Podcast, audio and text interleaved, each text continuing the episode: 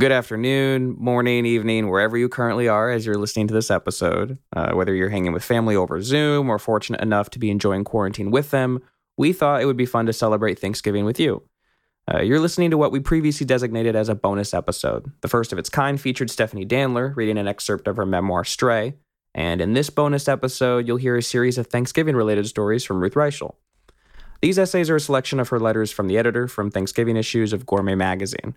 And if we haven't convinced you that Ruth's episode is perfect for your Thanksgiving holiday, well, just listen to her resume. She was the editor-in-chief of Gourmet Magazine from 1999 to 2009. Before that, she was the restaurant critic of both the New York Times and the Los Angeles Times, where she was also named food editor. She's also on restaurants, and she's the author of several cookbooks and novels. She made a name for herself by writing several blockbuster food memoirs, including Tender at the Bone, way back in 1998. That's 2 years before Anthony Bourdain published Kitchen Confidential. Among literally dozens of accolades we don't have time to get into, Ruth Reichl has been honored with 6 James Beard Awards, and we are honored to have her for this episode of Storybound. One more note before we get started. When we recorded Ruth, somehow we didn't get her saying her actual name, so I'm going to help her get her introduction started. Everyone, this is Ruth Reichl. And you're listening to Storybound.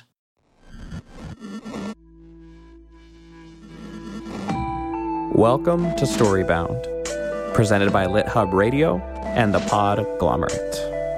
I am your host, Jude Brewer.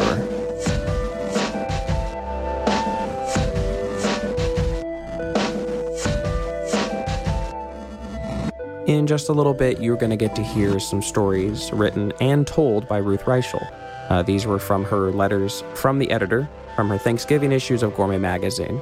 We hope you enjoy, and if you stick around till after the credits, you're going to get to hear a little bit about Storybound Season 3. See you then.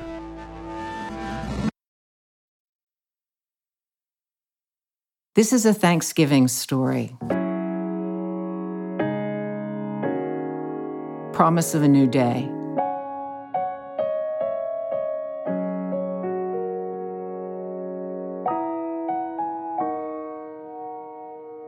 When does a child become an adult?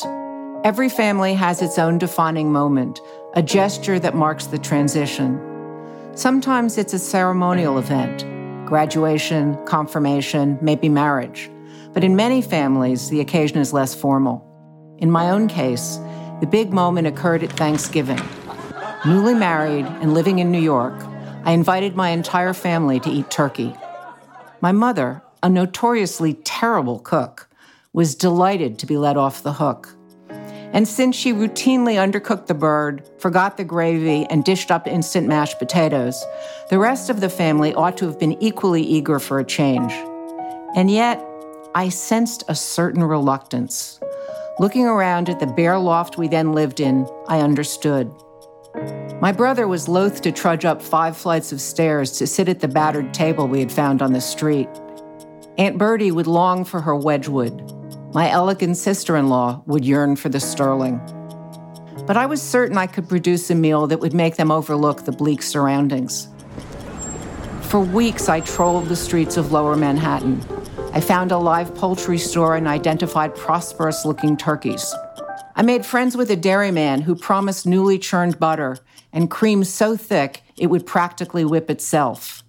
When I told the woman in the nut shop that this was my first pecan pie, she smiled sympathetically, selected her finest specimens, and handed over a secret recipe. On the morning of the big day, I got up at 4 a.m. to wash the floor and bake 4 pies before the bird went into the oven. I turned up the music in the kitchen, dancing in the dark as I peeled apples and rolled out dough. I roasted chestnuts, shucked oysters, and sliced onions, filling the loft with so much perfume and promise, it seemed to transform itself before our eyes. But then the buzzer rang, and I looked out the window to see the Bowery in all its glory. My parents were staring helplessly at the bum draped across our doorstep, sleeping it off. As I watched, my mother picked up her skirts and nimbly skipped over him. My brother arrived next. When I looked down, he seemed out of place in his cool blue suit. But as he came puffing in the door, he simply took a deep breath and said, "This smells like a big improvement over Thanksgiving's past." Then Aunt Bertie, who was nearing 100, arrived, and we all went downstairs to help carry her up. I was worried when we got to the loft, but she merely looked around and pronounced it quaint. The turkey was perfectly cooked. I did not forget the gravy, and the mashed potatoes had no lumps. As she started in on her third piece of pie, Aunt Bertie raised her glass to make an announcement. Looking straight at me, she said, "It's time you took my Wedgwood plates and my sterling silver. Now I know they will have a good home." Sometime around midnight, after my parents had taken Aunt Bertie home and the thrift store dishes had been washed and dried, we took out the remains of the turkey and ate again. Waving a drumstick, my brother said, "I hope you realize what Aunt Bertie was saying. From now on, Thanksgiving's at your house." Now, each year, when I take out Aunt Bertie's beautiful plates and her ornately old-fashioned sterling, it occurs to me that the best thing about this particular coming-of-age ritual is that I get to relive it year after year. I hope that Thanksgiving at your house is happy in every way. You are listening to Storybound. And now for a short break.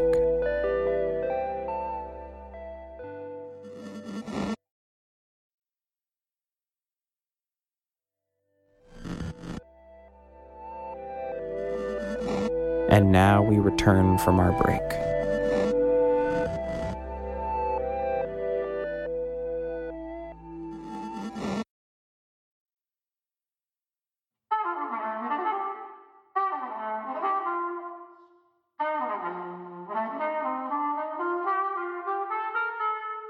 Reality show.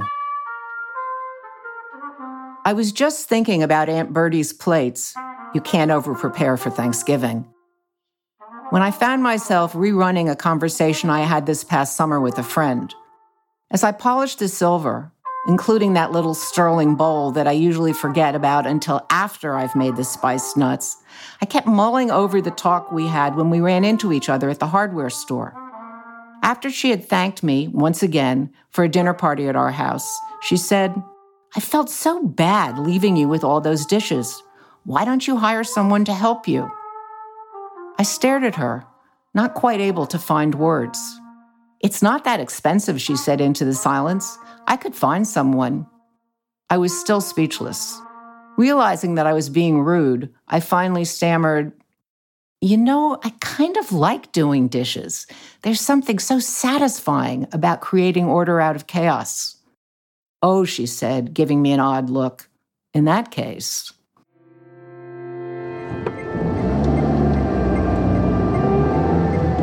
Driving home, I realized that I had evaded the question.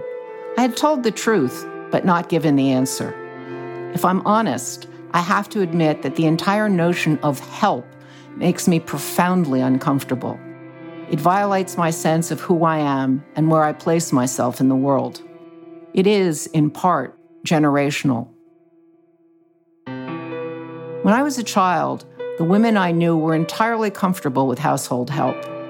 A delightful character named Alice worked for my Aunt Bertie for more than 60 years, staying on during some very lean times. I think the two women were deep into their 80s before either of them recognized that they had become each other's closest friend.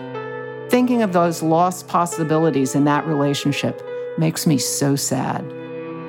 My mother could only occasionally afford to hire help, but she never gave a party without bringing someone in. Usually it was some tired woman who got off the bus in worn clothes, came up the service elevator, donned a white uniform, and resentfully served and washed and cleaned. I hated that those women knew the most intimate details of our lives while we knew so little about theirs. And I cringed every time Mom referred to one of these women, who were often well into middle age, as the girl. Asking some stranger to do the dirty work reminds me of the deeply awkward social relationships that existed during so much of the last century. But that's only part of the reason why I preferred to make do on my own. For me, the whole point of asking people to dinner is that you're inviting them into your life. They show up for a true reality show, for a moment when they discover who you really are. Your friends may not get a faultless meal in a fabulous house, but they do get the pleasure of knowing that you trust them. If you want a cleaned-up version of the truth, you can always hire a caterer and a phalanx of servers and be assured of a perfect evening. But perfect evenings rarely lead to great friendships. So this Thanksgiving, once again, we will be eating off chip plates. Half of the guests will be leaning on that rickety fold-up aluminum table we keep in the basement. I'll cover it with a cloth, but it won't fool anyone, and we'll be praying that it doesn't collapse. There will be the usual rush at the final moment. While one of us carves the turkey, someone else will be smashing the bacon-spiked potatoes, and a third will be trying to find enough room to stir the Brussels sprouts. It will be a raucous, riotous mess. It will be wonderful. And inevitably, when the evening ends and all the pies have been eaten, I'll be facing a mountain of dishes. Anyone who cares to pitch in is welcome to do so. I can always use a little help from my friends.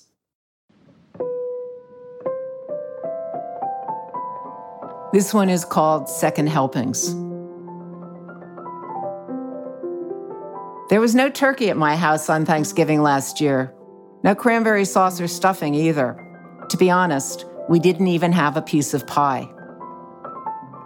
It hasn't always been this way, but over the past few years, we've started a new Thanksgiving tradition of our own. Like most traditions, this one wasn't intended to be one. 7 years ago, when Thanksgiving rolled around, I suddenly realized that my guest list was dwindling.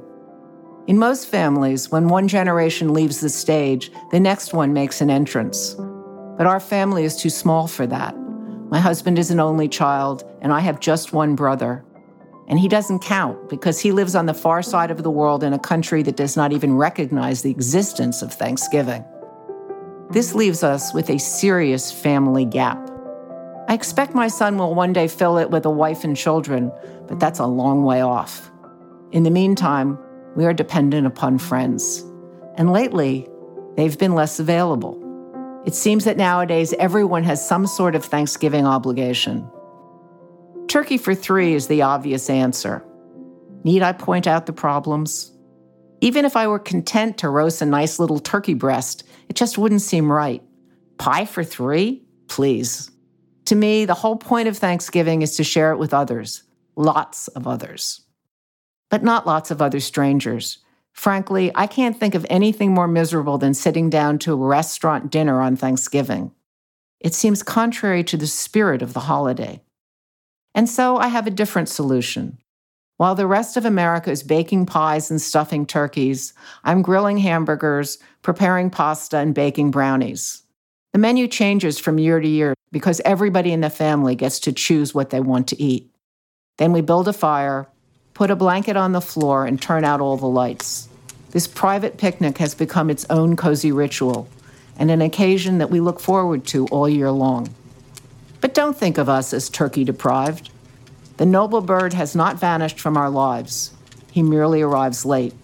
He shows up on Friday, along with all of our closest friends. For them, it is a second celebration, one without any potential family or culinary tensions. No critical in-laws, no overwrought aunts, and no overcooked turkey. For us, it's an opportunity to share a meal with some of the people we love best. They may not be related by blood, but they too are our family. And by now, I know exactly what will happen. Fresh from their other turkeys, they will sit down at our table and say, "Thanksgiving tastes so much better the second time around." That's what they say every year. It's become part of the tradition.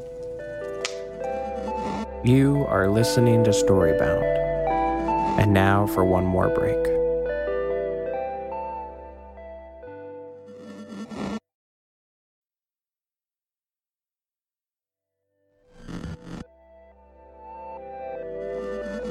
And now back to our show.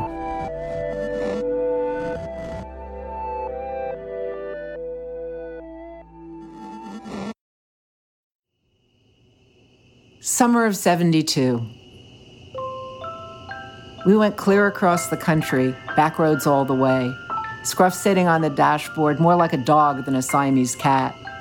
It was July, and Route 2 was as far north as you could go without being in Canada.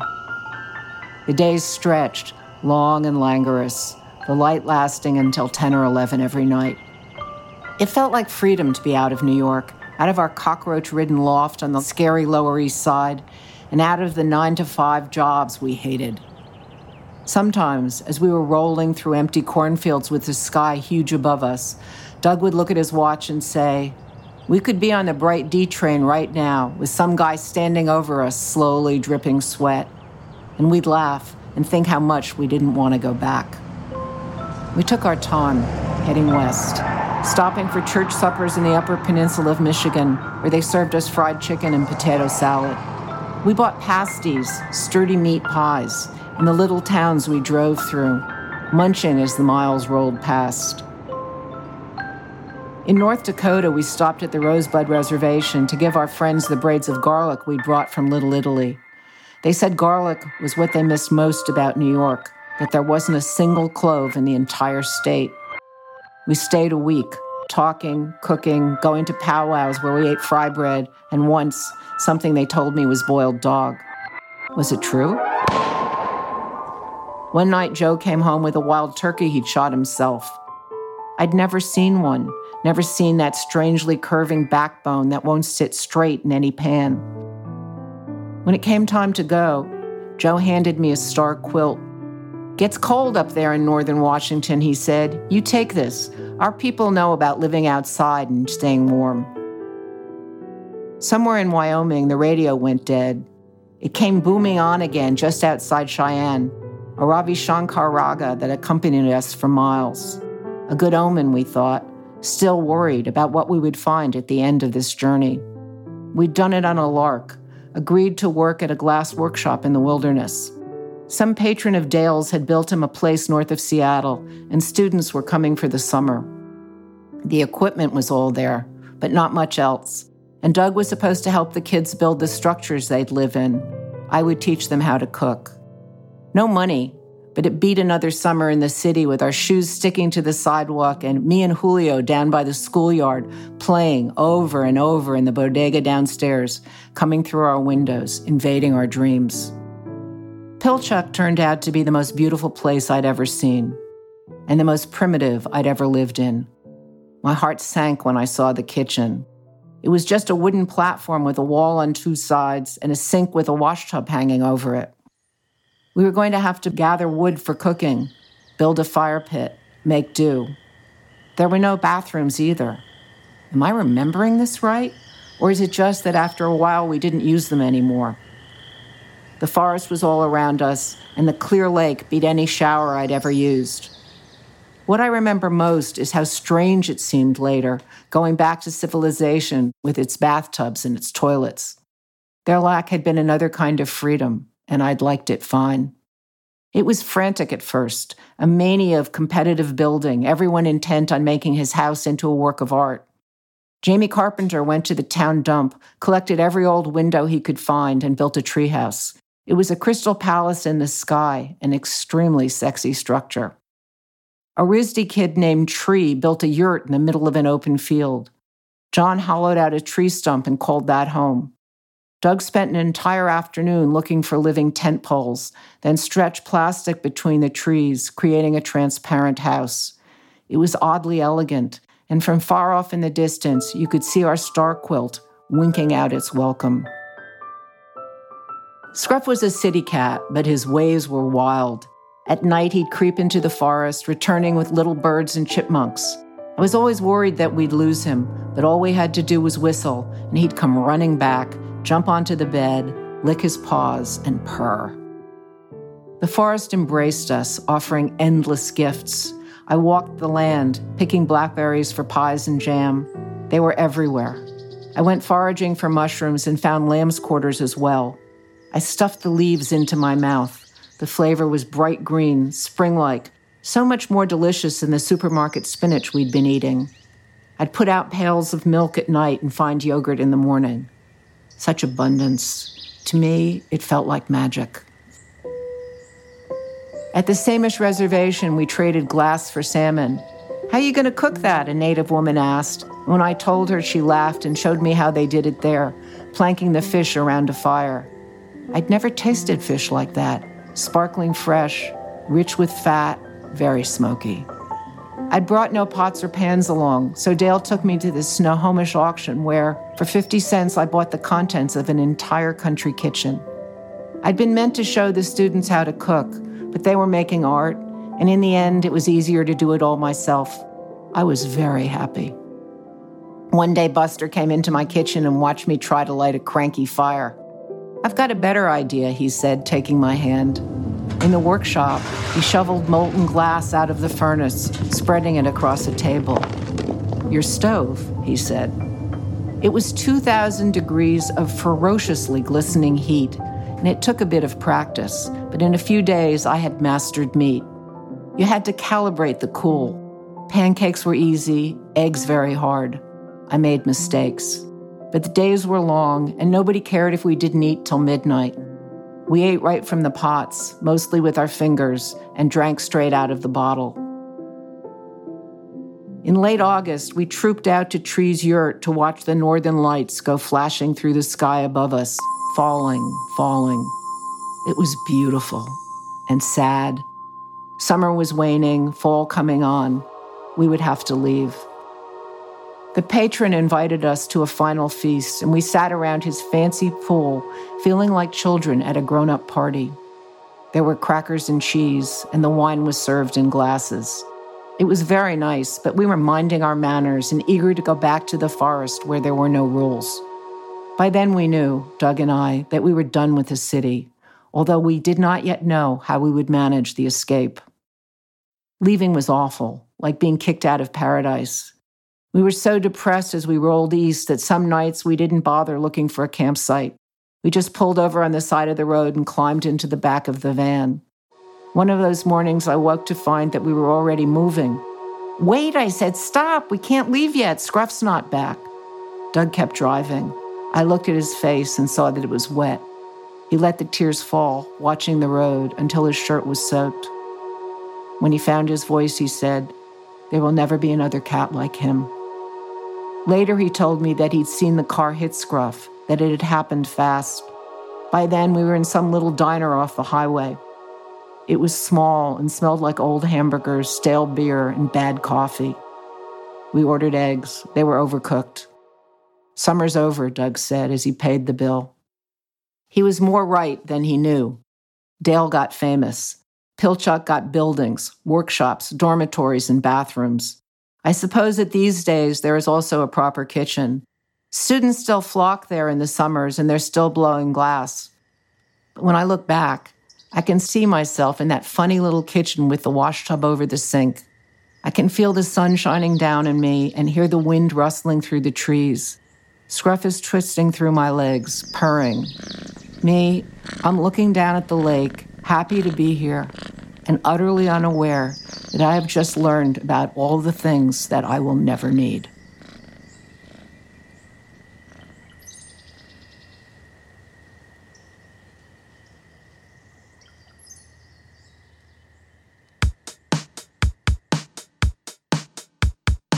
We recommend you check out Ruth Reichl at ruthreichl.com. That's RUTHREICHL.com. And pick up one of her books if you like what you heard. And if you like this story and are new to Storybound, you should check out the first 2 seasons. We have a whole 20 episodes for you to discover. And subscribe while you're at it. We'll be launching season 3 in just a few weeks on December 8th, featuring all new voices on the show. Definitely some you'll recognize, along with musicians we're excited to introduce you to. We hope you're having a pleasant holiday, and if you're not celebrating a standard tradition, well, we hope you're at least setting aside some time to relax and recalibrate. We'll be back with 16 new episodes starting December 8th, so make sure you're subscribed, and if you have a friend, cousin, or spouse you think would enjoy the show, send them a recommendation. We love making the show, and we would love your help finding an audience. Find us on Instagram at StoryboundPod and let us know which episodes you're connecting with, or send along an author recommendation. Storybound is made possible by listeners like you.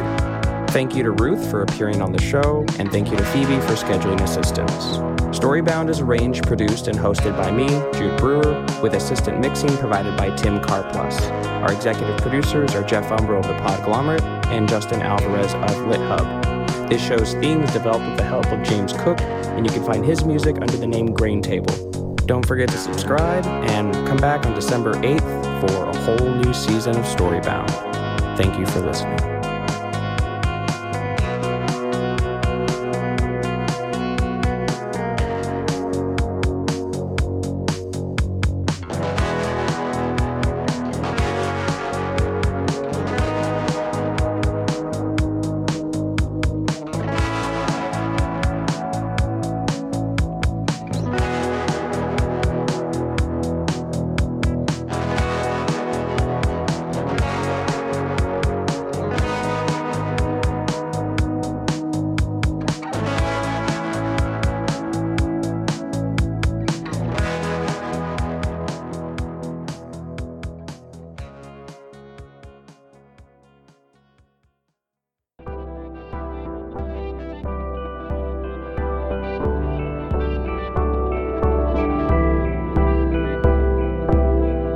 The Podglomerate, a sonic universe.